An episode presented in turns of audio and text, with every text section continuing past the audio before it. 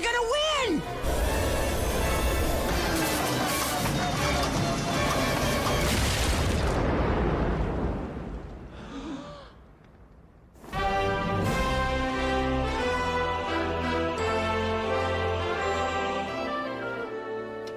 We have a winner! The Fat Kid! And his creepy Russian uncle or whatever! I. I can't believe it. We lost. After all the money I spent. No, Smith. From the third or perhaps fourth harvest of revenge plants, I will make a vegetable stew and season it perfectly. With revenge! USA! USA! USA! USA! One and all, welcome to a timeless edition of Nick's Nonfiction. I'm your host, Comic Nick Muniz. Today on the show, we're debunking more than just a book, an ideology. We have Karl Marx's Communist Manifesto, 40 page short read. Entire thing is written in lowercase. He hates capitalization that much. The reason we're still entertaining these ideas are beyond me. If you read this thing and it makes you a communist, then so be it. Within the first chapter, he's contradicting himself. There is no logical end goal defined within communism. You could ask the 2 million Ukrainians Stalin starved, a Cuban American immigrant, and how they are in America to spread the good word of communism. Maybe 3 million Uyghurs imprisoned over in China right now. Jokes aside, I took a political compass test before the show to see where I stand, and I got full marks. I'm live right, baby, all day. Keep your money, free markets. Hunter S. Thompson is quoted saying, Freedom is something that dies unless it is used. I don't know why I'm counting on other Americans to exercise. We don't even exercise our own rights. Left versus right. Karl Marx figured this one out. It's up versus down. He got another couple things right. He started a drinking club. He was down for gun ownership. That's right, every kid with a hammer and sickle tattoo. Your boy up there is supporting my Second Amendment rights. Next week, we are balancing the scale as I'm obviously reaching across the aisle here. Oh, I could feel the hate mail coming in already. Next week, we got a book by 45. The Art of the Deal. That one's going to be an ode to capitalism. We've already done Murray Rothbard's Anatomy of the State. We have Ludwig von Mises's Human Action to come. That one takes a hairy pile of crap all over the manifesto. no lie, the way I got this book, I had this hippie roommate. Socialism, we shared toilet paper, so I yoinked his copy of the manifesto. no property when it comes to communism. Santa Claus, Karl Marx, got a ton in common luscious beards, unionized elves working for them, and the inability to believe in these things after 12 years old. Before we go the about the author, I'm throwing it over to a word from our sponsors.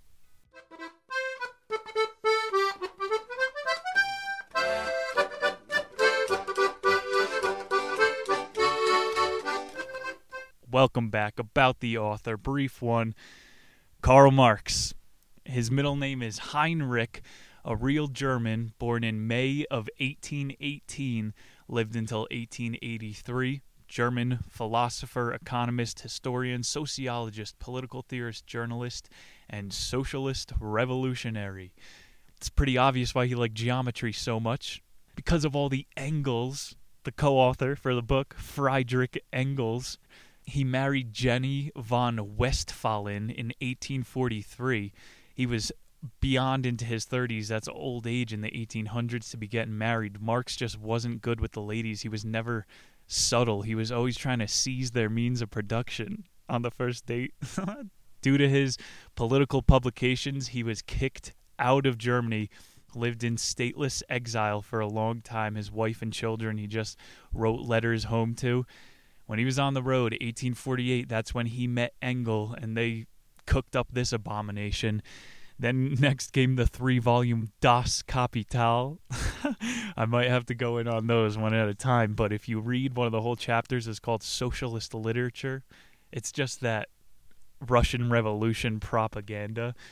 You read too much of it, they start breaking your truth. And we're going to go deep into 1984.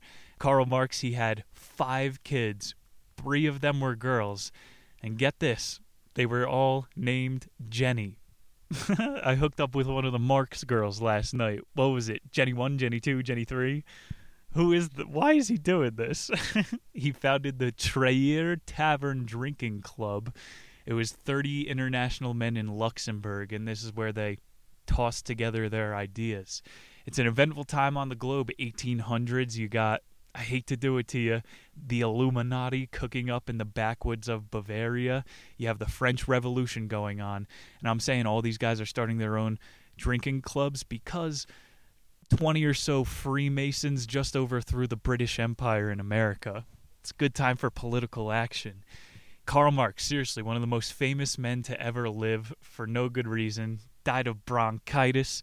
Ain't nobody got time for that. the first chapter is a hydrogen bomb.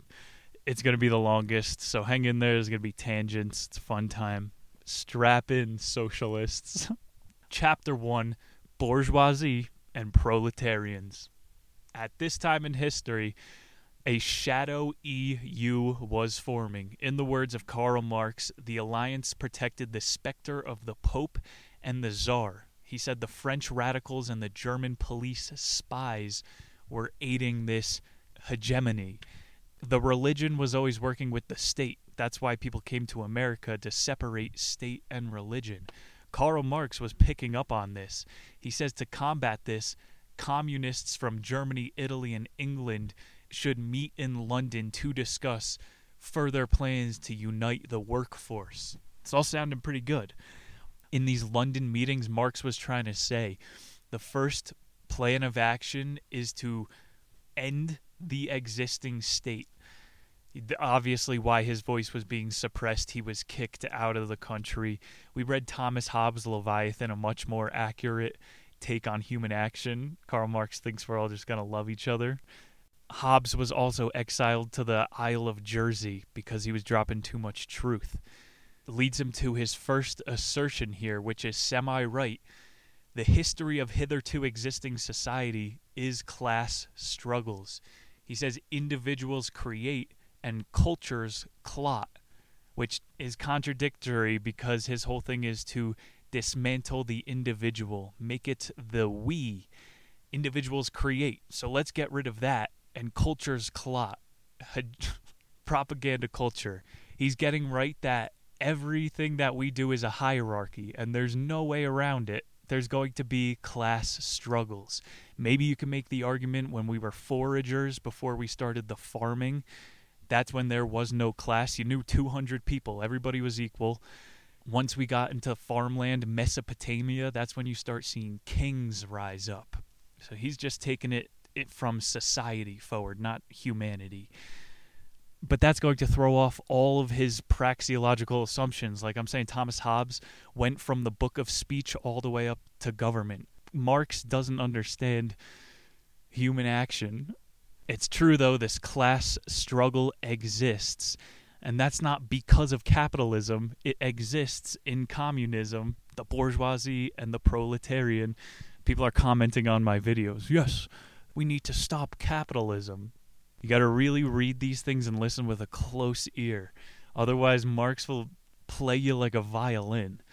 He says oppressors and oppressed have constantly stood at end with one another. And Hobbes is saying it's just a free for all out there. Before the real feudal systems in Europe, men mostly tilled their own land. I don't know who was taking a cut at that point. You feel like there might have been a time in society, which Marx does acknowledge later, that there is just a free place, a place beyond the pines. Not gonna lie, he's dead right with this next thesis, saying the ruling class endlessly employs class antagonism. So now we're up to the kings. Even that guy knew to say, the guy over in the next kingdom, he wants to steal destroy our religion, so we have to go fight them. So give us your food so we can build an army. Class antagonism has been around since the beginning of rulerships. Marx says it is the only true non-violent action that a ruler has. It's not like you could lock people in their house. Oh, uh, wait, you can do that now. For the longest time, you could like smear people. You could say, oh, he confessed to the priest that he had sex with an incubus. This guy gets tarred and feathered. That's good old class antagonism, but that's still pretty violent. Doing divide and conquer is the only non-violent action you can take. Does this sound stop Asian hate? I'm about to double down on Asian hate. I don't who hates Asians. You see though, like Seth Rogen, a aristocrat entertainer is punching down so woke on comedians over vaccination passports. there is a class divide. They play on this. Entertainment examples you got Bowen Yang on SNL delivering the Panda Express. I mean, come on. That shit was cringeworthy. Made me want to destroy my television. It's old at this point. That shit is unforgivable. Class divides will infiltrate every part of culture if you're being an effective ruler exhibition skirmishes he was talking about existed for the longest time, and he finally introduces the idea of the bourgeoisie and proletarian. He says the divide naturally grows until there are only two classes. And you see this even in first world countries today. America has a dwindling middle class. 60% of the wealth goes to the top 5%, and then the rest of it goes to the top 1%. In the grand scheme of thing, if you scope out enough, a guy making up to 800k doctor salary is in the same socioeconomic class as a hobo. Someone making 20k, they're both working class. I'm saying millionaires almost bridge the gap, but billionaires are this class that is like, how does this wealth even exist? So, yes, this class divide does naturally grow. Who remembers the Panama Papers? They don't have to pay taxes. Apple offshored 2 trillion to Ireland that's what creates the divide even bigger. This brings up the point that I've said on the show before, but it has to be said again. Controlled chaos, a much better mechanism of rulership than perceived utopia. You don't want to be telling your people there is no terror, there are no germs. You guys are happy people go out and create stuff. You need to keep them in fear. Controlled chaos. America in the early years is when Karl Marx was saying it was the true bourgeoisie country. It was just working class people. Read the real history of 1800s America. Constant revolt, Minutemen everywhere.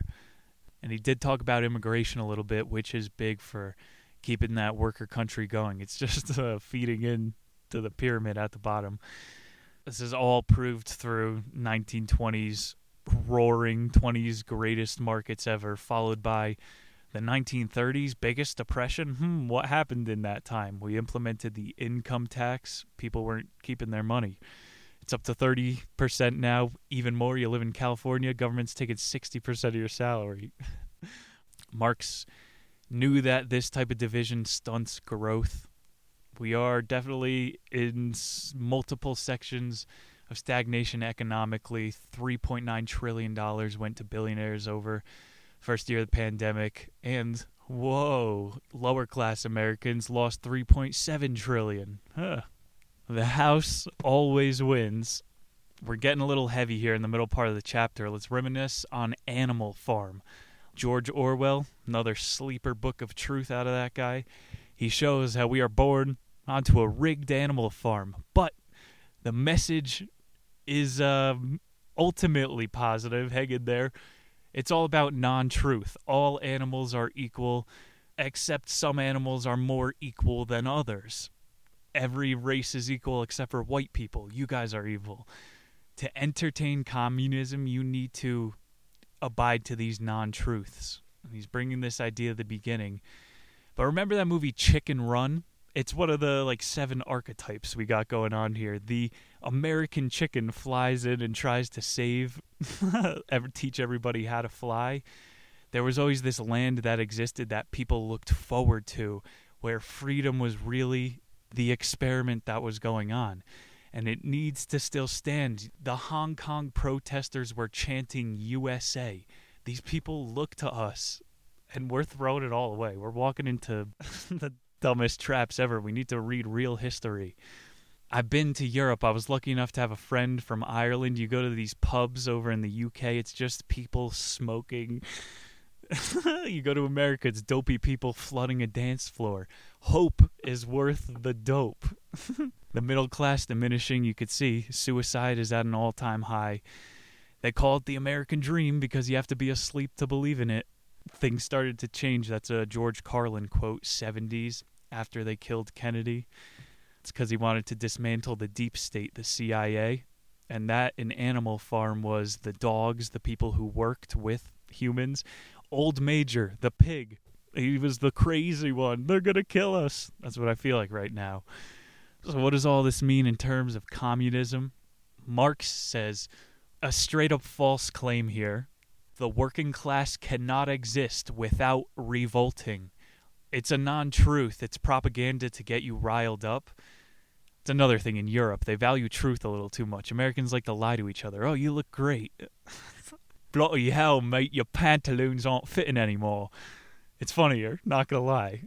Karl Marx saying the working class cannot exist unless we are revolting. It's just a dogma at this point.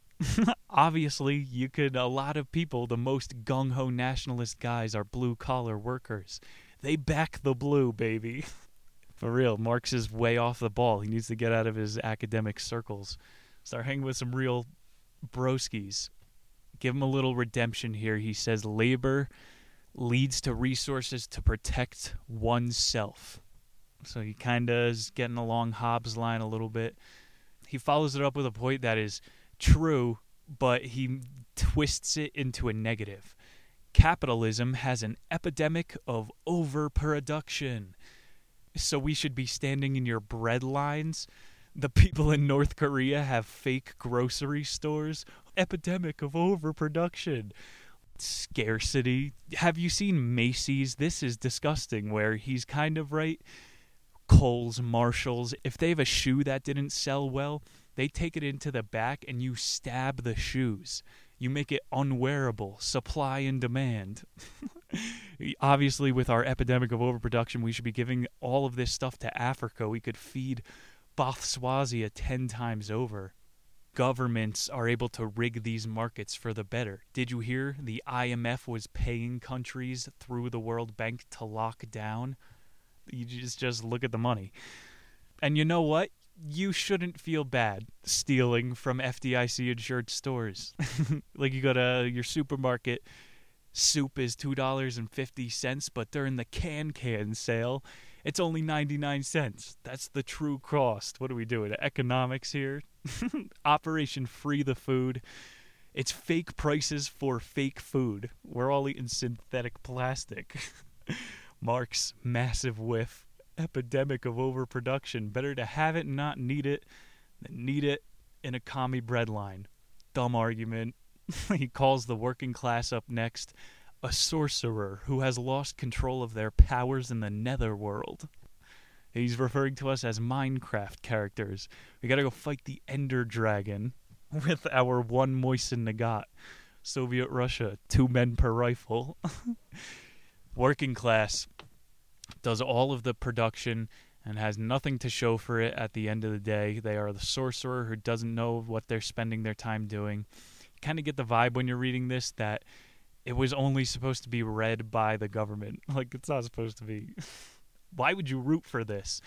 The whole point is to destroy the individual, and these girls with green hair are supporting it. They don't know you're going to have to shave your head.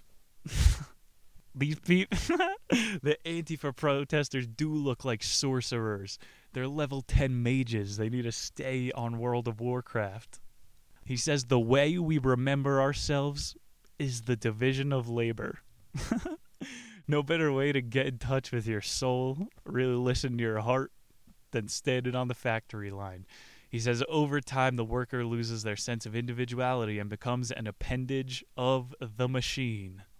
Socialists, you outspoken college people really want this. you gotta read every sentence of this stupid ass book. Marx is always a bit of a degree off. He gets this next point right, talking about the division of income inequality. I kind of just made that point. Top 1% takes 90% of the wealth. There is no real middle class. All of us could be millionaires. That's what I'm trying to tell you. At the end of the day, oh, we have iPhones, so do hobos. We could have drones that fly us to the coast on the weekend, Hyperloop trains. There needs to be this controlled chaos. I'm going to rein it back in a little bit. I'm sorry. It's for the positive, guys. there are cars that run on water. Those people get killed by the CIA, like JFK. Money is one of the three main ways to motivate people, along with fear and hunger. So his way to um, motivate the workers is by getting rid of money. so is- we'll end the chapter on this because it's kind of clown world. Let's get rid of money. This is like what we're doing with the UBI. Let's devalue everything. I'm telling you, man, there's always going to be a hierarchy. People are going to start trading. There's always a black market. Get deeper into that in later chapters. The division of labor. That's the thing where, like, after government school, they give you one job that you have to do until you're 60 and then they shoot you. You're never allowed to change. And guess what? You're a doctor. You're working 40 hour weeks in the trauma unit. You get paid the same as the necrophiliac in the morgue who's touching the bodies. The, complete anti enlightenment thinking. You got John Locke labor plus land equals property. Nope. No matter how hard you work, if you found something yourself, it belongs to Mother Russia. First chapter. Maybe it was logically consistent, but the assertions are not sound. Mr. Marx, those were some loud assertions. I would toke it up with this guy. There's an artificial divide for sure, so the solution is to surrender all of our power to the elites. Trying to remove hierarchies would require redesigning the entire universe. Let's go to chapter two proles and communists. Start this one talking about a relevant topic China. I've talked to foreign exchange students. They have what is called the party. George Washington said, Beware the two party system. China fully embracing the one party system. If you are in a wealthy and connected family, you have the opportunity for your kids to join the party. Of course, it's the Chinese Communist Party. Then you're distinguished. You have a semi blue check mark. It's like they have sesame credits over in China. So it's an entire caste system. This is what we're inching towards with um, show me your papers. it's funny how people call you a Nazi for not wanting there to be Gestapo checkpoints, and they're the one asking for National Socialism. This is when it starts getting a little bit creepy. He's defining the two classes, and this is what he wants to see the world look like the working class and then the aristocracy. Firstly, the aristocracy has contact with the outside world. These people negotiate and seek deals on your behalf, trading, taking care of the small business for you. Secondly, maintaining the interest as a whole, so not neglecting the worker class entirely, but like China, redlining them into cancer districts where you give them the crappiest food. So Marx is saying the party doesn't work in a representational fashion. And it's not a democracy either. You don't vote in the party. It's part of that division of labor thing. So you might get draft picked to be a landlord. You just got to sit around and then someone gets draft picked to be a coal miner. and who do you think obviously gets the landlord position? It's going to be someone who's connected to the state. And this is what I'm saying how it works in China. These kids that get to travel have the parents in the party. They're not the ones chanting our name in the streets of Hong Kong, hitting back tear gas with tennis rackets. Point to make here is that we have a form of this pseudo socialism. Corporations make tax free wealth uh, and, due to bailouts, take zero personal risk. That's me having an aneurysm, people. No taxes, no personal risk. You are in an immune class. You're playing the stock market as if it were just a recreational game of Pac Man. Elon Musk, let me shoot a car into space with subsidized taxpayer money. we do have this caste system in America. I'm saying we're slipping out of the one spot. The 60s is probably when we lost it. We could take it back. And this is a tip like you read um Rich Dad Poor Dad The Millionaire Next Door. You got to get incorporated. That's how you can on a ledger be rich like the 1% just make everything an expense. I'm driving with the family down to Key West, put the mileage on the business card. I'm telling you, when Nick's Nonfiction gets incorporated, we're doing podcasts from the moon. Finishes this gaping logical hole of the upper and the lower class speaking for one another, saying the theoretical conclusion of communists, the aristocracy, are not based on ideas or principles. The conclusion has not yet been invented. How uh, secure is that for everybody? They don't know what they're inching you towards. You get scared when somebody says, let's get rid of these fuckos in office that want the worst for us. The alternative to that is really that much scarier. I am the chicken on the farm. Imagine greener pastures over the fence. It is that much sweeter when you do it for yourself, even if you're living in a yurt. At least you're not worried about your mortgage. We'll get into later, deeper, how people love the enslavement. So there's no actual role to play except for maintaining the class divide. Goes back to that chapter one class antagonism. That is the main function of the party. Watch the news. I can't help myself but to say it. Operation Mockingbird. This is what the media is built for. Keep on stoking them fires. George Floyd on them speedballs. How is this even a discussion, Mr. Potato Head? Communism doesn't have an end goal except for divide, divide, divide. Unite America. I know communism unite the workforce. That's just his dogma. He's literally the entire doctrine is saying let's not be equal. I brought up that Bowen Yang thing before. He says Asian Americans have had it the worst in the country forever. they do better than whites socioeconomically now.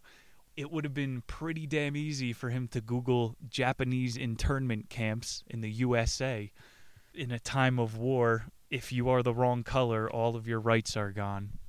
Did some George Carlin if we're reminiscing before. Let's bring him back up. He did that bit about your rights, are more so privileges. How come in Germany they have 29 rights and our Bill of Rights has 10? What the hell is this? Their God given rights? Is he tripping on his arithmetic that day? You have permissions. You don't have rights. If they could throw you into a gulag, you need to look up pictures of these things. It's absolutely terrifying. Happened on American soil, out here in the Rockies at that. The state has no role to play except for class divide, written by Karl Marx himself. The Chinese are really good at this with their sesame credit system, so it looks like we are assimilating more to them than they were to us in the 90s. And that's what this medical passport stuff is looking like. Canadians can't even leave their country now. So, as we're saying, only the party is allowed to leave the country. And he said if you come back, your goods will be torn asunder. This is the definition of a cult. You're not allowed to leave, and if you do, you are excommunicated. No one will ever talk to you again. Come on. This is too easy. You do see these creepy stories, though. People are getting vetted into cults through Facebook Messenger. We're going to talk about suggestibility in a little bit.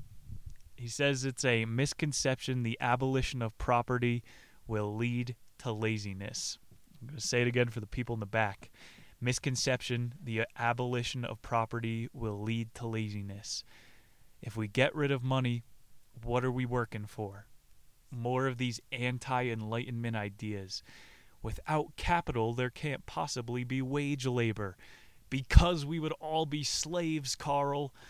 Carl! Rah! Jimmy's mom. I had to do it on him. What are we gonna do? Fucking stare at each other until we starve to death? Communism is a cult of apathy. Capitalism creates inertia.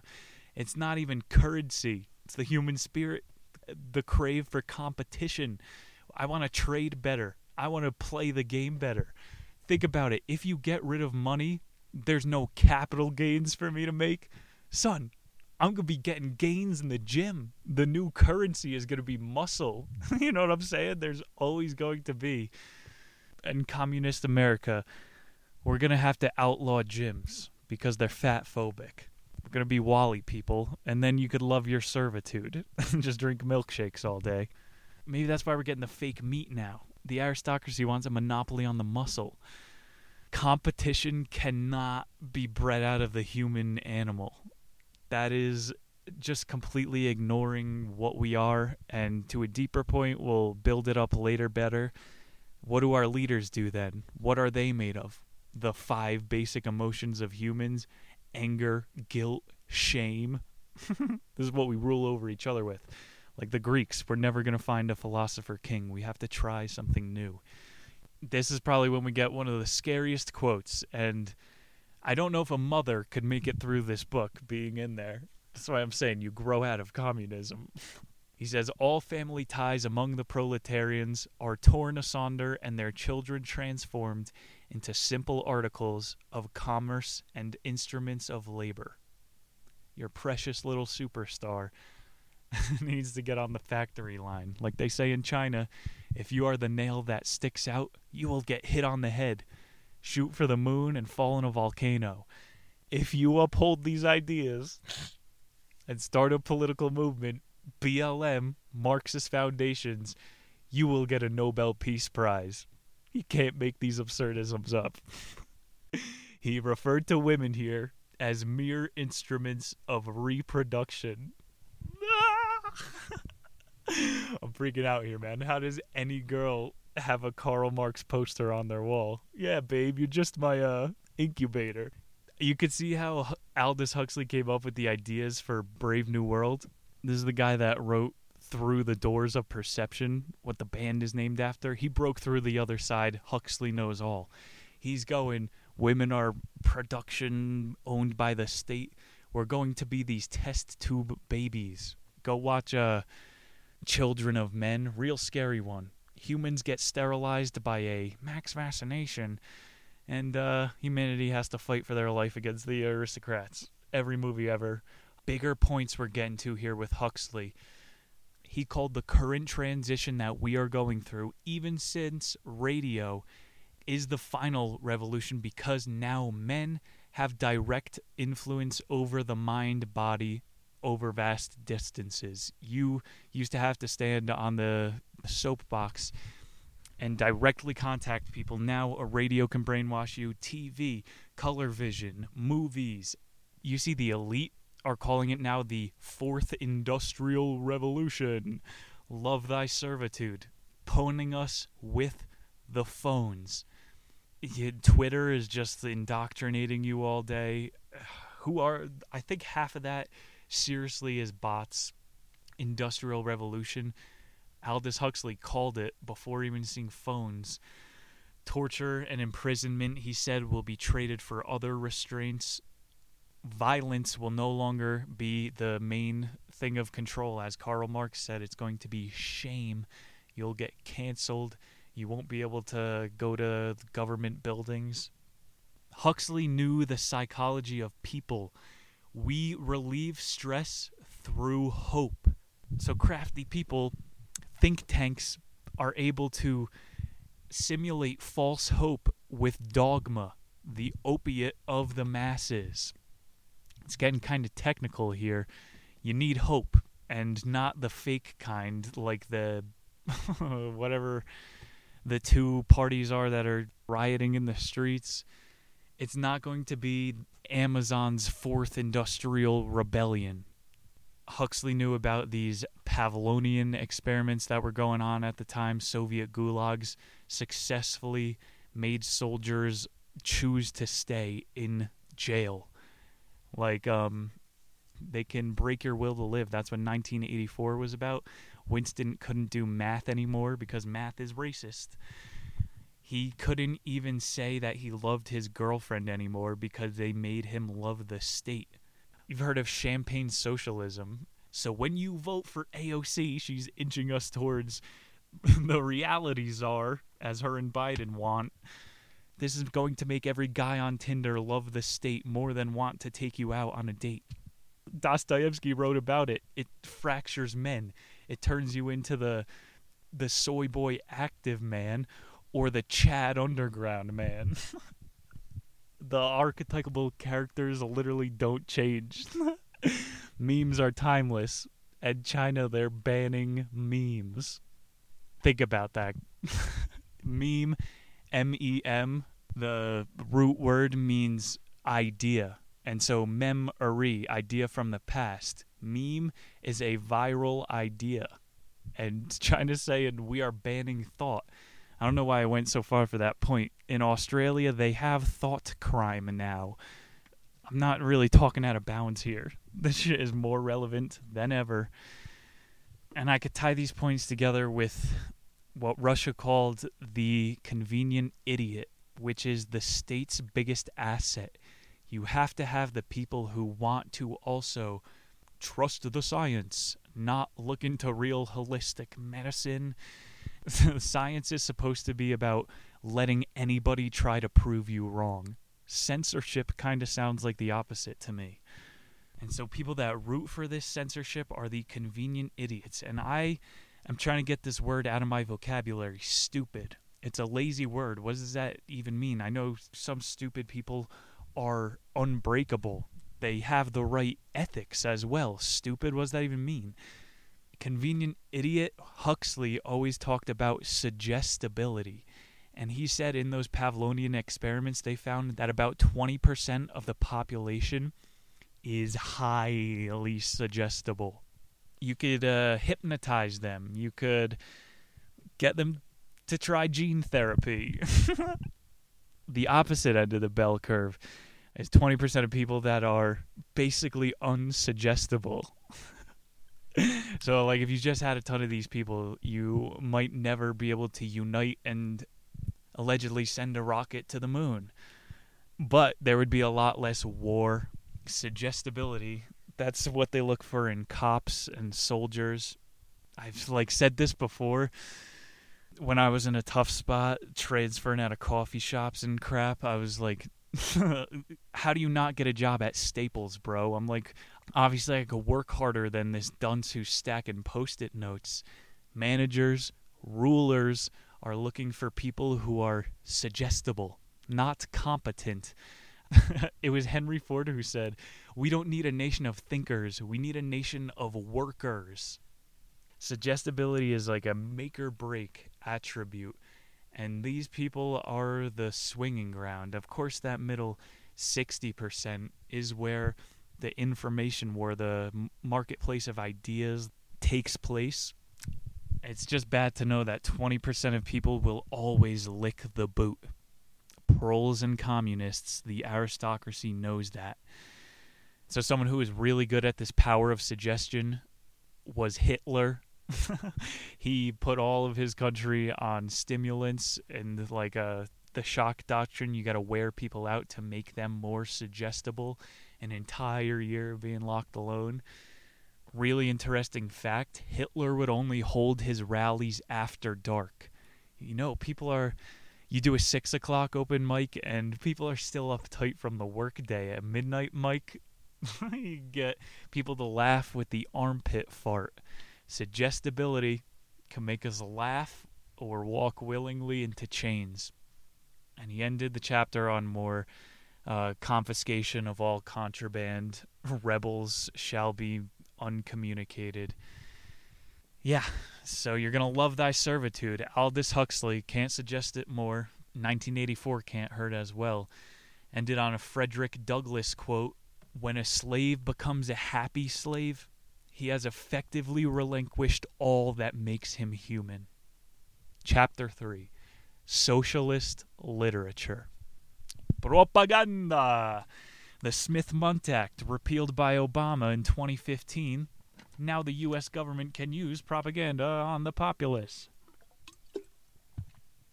Cited the French Revolution here of 1830.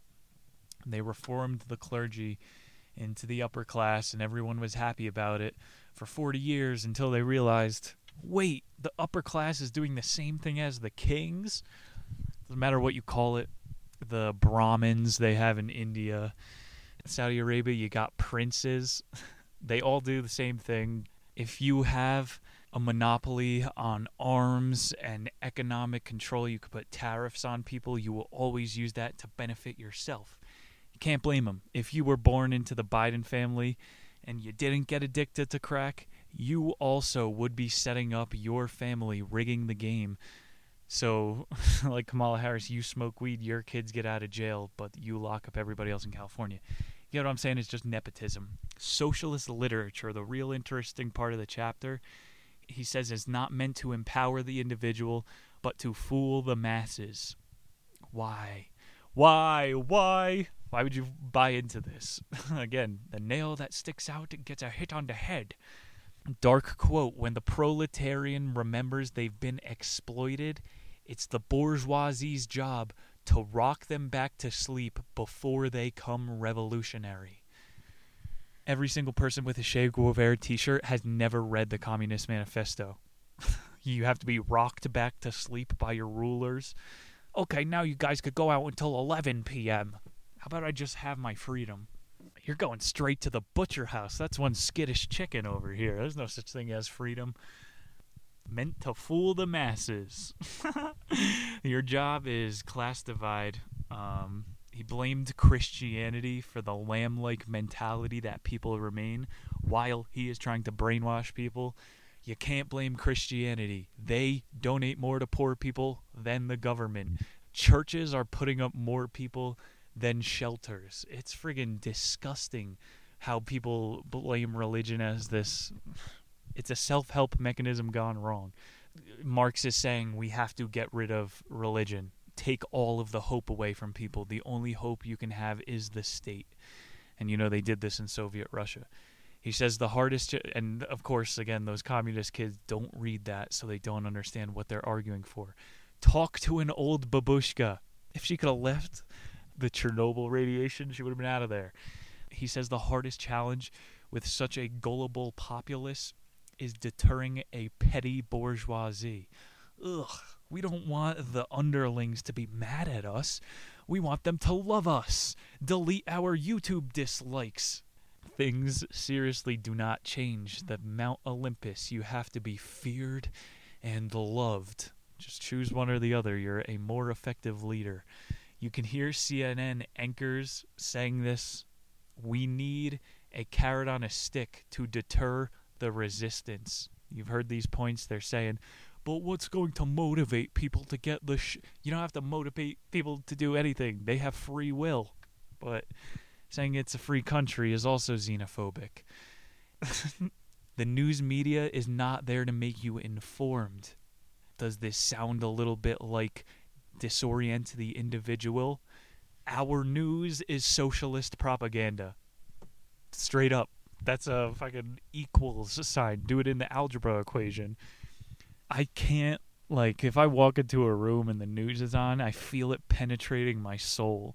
Ugh, put the Hoffman glasses on. No. Some people never develop the ability to see through the ads. Europeans, you've adopted the ads. I was born into the ads, welded by them. Americans are the bane of advertisement and propaganda.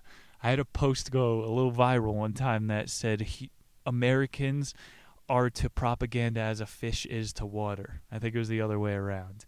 Seriously, with this socialist literature and our schooling, the state, like uh, kids that go to private school are better at getting through that stuff.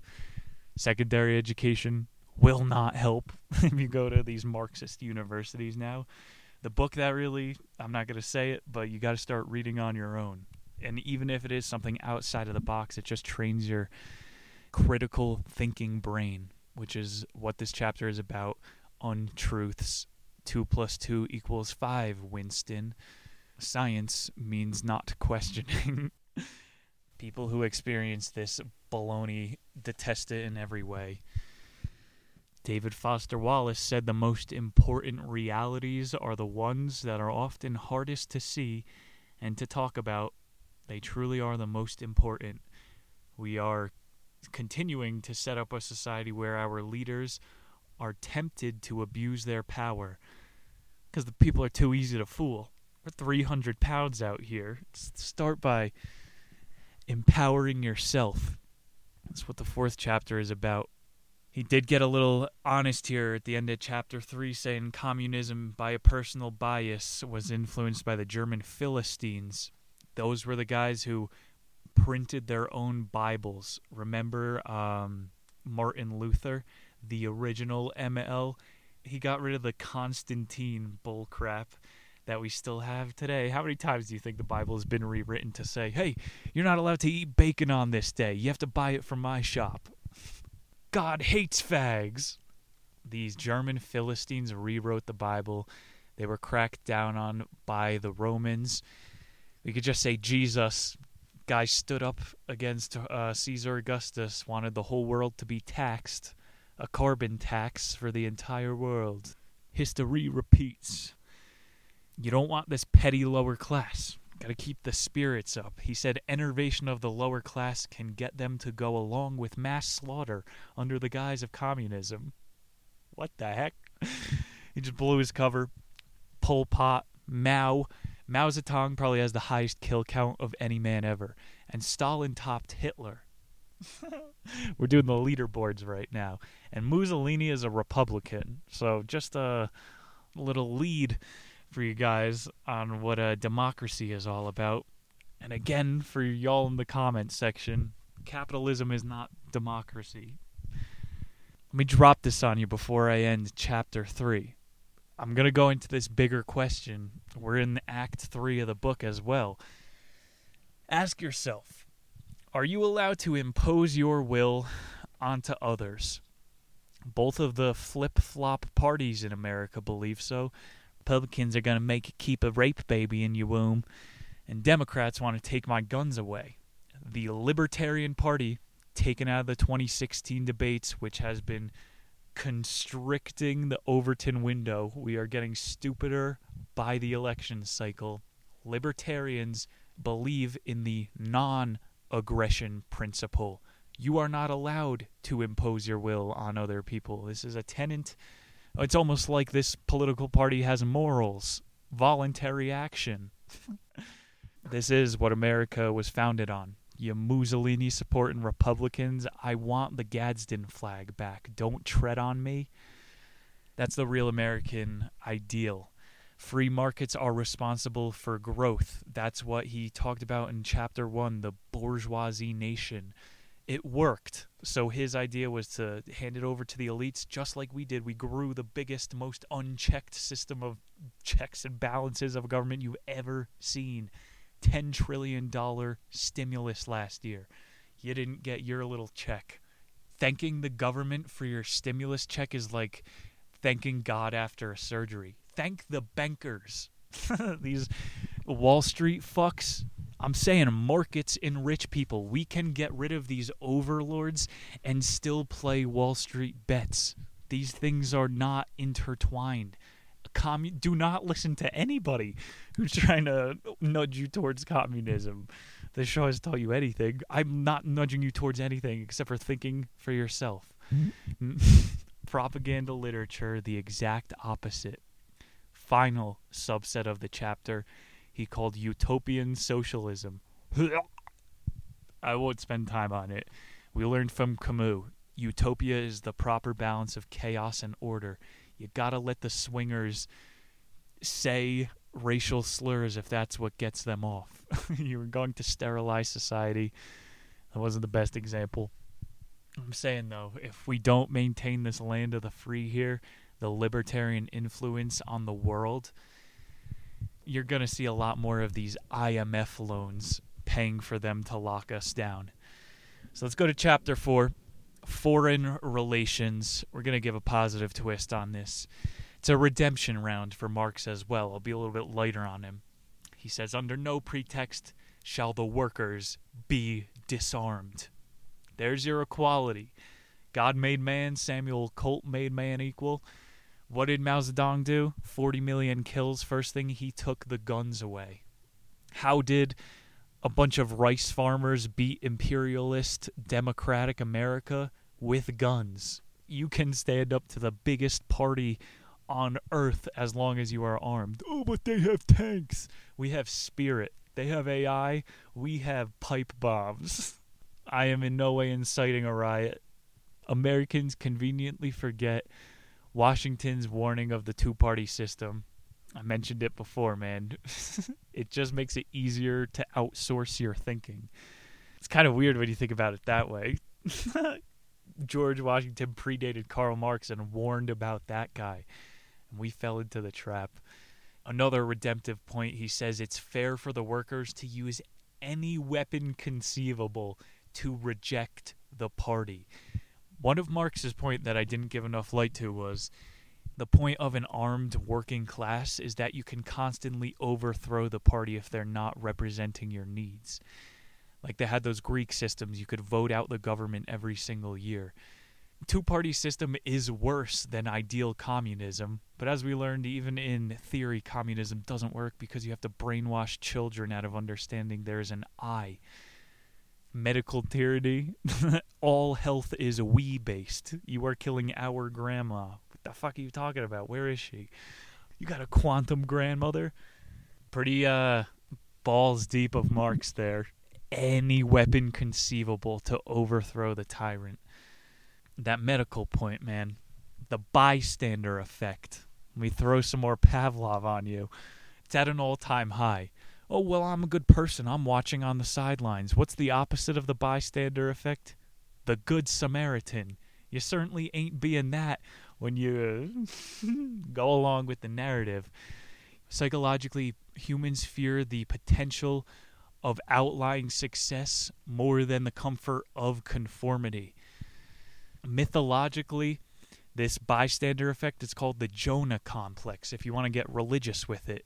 Some dude hid in a fish to avoid reaching his full potential and helping the townspeople. The archetype. Let's scope it in as small as we can. The Heisenberg principle, quantum grandma. Potential outweighs uncertainty. This bullshit is a simulation, man. If you are more confident than the potential outcomes, you can will the ball under the Baccarat Cup. Henry David Thoreau and Gandhi, they called it your duty to truth. Everybody has their part to play in the bigger picture. We got a whole lot of slackers when it comes to freedom. Like we started, Hunter S. Thompson, freedom isn't free if you are willfully playing into the convenient idiot role, you are my enemy. And I will say an enemy that I'm willing to save. I literally am right here trying to re educate you from the socialist propaganda we were brought up with. Willful ignorance is the opposite of being a good Samaritan. Thoreau actually went to prison for not paying taxes for the Mexican American War. You're paying to bomb people. You're a good person, though, right? Shit's beyond good and evil out here, people. The only truth is within that you can find. It's not in the Communist Manifesto. Trust me, I looked. Thomas Jefferson said, back to that Frederick Douglass quote I liked as well most people prefer a comfortable enslavement to a risky freedom. Please do not drag me into your re-education camps, your friggin' medicine lines. I'll keep working out. I'm feeling pretty damn good. Tune over to the whip clips if you want to see these guns. Don't forgo your uniqueness for safety. It's the only thing you have. You want to be that happy slave? Abraham Maslow. He used to ask at the end of his lectures, watch these videos, it's pretty powerful. Kind of cringe, but he would go, Who in this room which one of you are going to achieve greatness? And of course, everybody squirms, sinks down in their seat, gets uncomfortable. What if you raise your hand, you have delusions of grandeur, like the DSM says that was invented 50 years ago. Good thing you can marry your cousin, but you can't smoke weed for depression. Maslow would go, None of you, none of you are going to achieve greatness. If not you, then who else? somebody has to take a stand. And I'm not just saying me, somebody on a mic. I'm not saying quit your job. I'm saying maybe all of us stop paying taxes if the message gets out there. My point is, your kids, their kids, and 10 generations from now, when they're in their pod getting gruel delivered to them by the Amazon drone, are going to say there was a point that this could have stopped. There was a point that we could have had a sovereign way to live. there was a way out. Like even our age currently, I'm kind of mad at our ancestors for getting cucked by the home mortgages. I can't homestead land. The wench is tightening, generation by generation. The kids in the 60s took a stand and the wave almost crested. Freedom isn't free. The Americans have been the beacon for the rest of the world, have been fighting it tooth and nail. Civil war, civil rights, 90s summer of riots. We are castrated. Testosterone is at an all time low. Empower yourself. Don't rely on people who don't care about you. America runs on confidence, which is the middle ground of arrogance and humility. Confidence comes from self reliance and knowing your place. You got to educate yourself on all aspects psychological, political, philosophical, historical and you're going to start watching all these things fall into place. Karl Marx gives some credit with a good quote at the end. The proletarians have nothing to lose but their chains. They have a world to win. Working men of all countries, unite! Comrades, that is the Communist Manifesto. Share this episode with a friend. Like and subscribe. Karl Marx, I'll give you some time to recover. We might have to smack him around in Das Kapital. It's kind of a fun addition. Didn't think I could destroy an ideology. it's going to be a battle in the comments as well. But controversy gets clicks. And next week, as I'm saying, we got an ode to capitalism. That is right. We have Donald Trump's The Art of the Deal. We're talking about big deals. Deals on my art form. It's going to be a Patreon exclusive because you Facebook banned his voice, and so I got to make sure my impression just there isn't too good. Otherwise, I might get friggin' mollywopped by the censors. So it's a Patreon exclusive. We're getting into the history of 1980s Atlantic City, the game of real estate. He got involved with the mob it's a really interesting story. CNN, before they went woke, said that he was the definition of the American dream. So we're going to try to keep that alive next week. Out of the deal. That was the Commie Manifesto. Ladies and gentlemen, thank you guys for tuning in. Check out the Patreon, patreon.com slash the niche. You're getting a in-person video or book every single month the niche on YouTube, search it on Instagram. That is all. My name is Nick Muniz. See you in a week. Peace.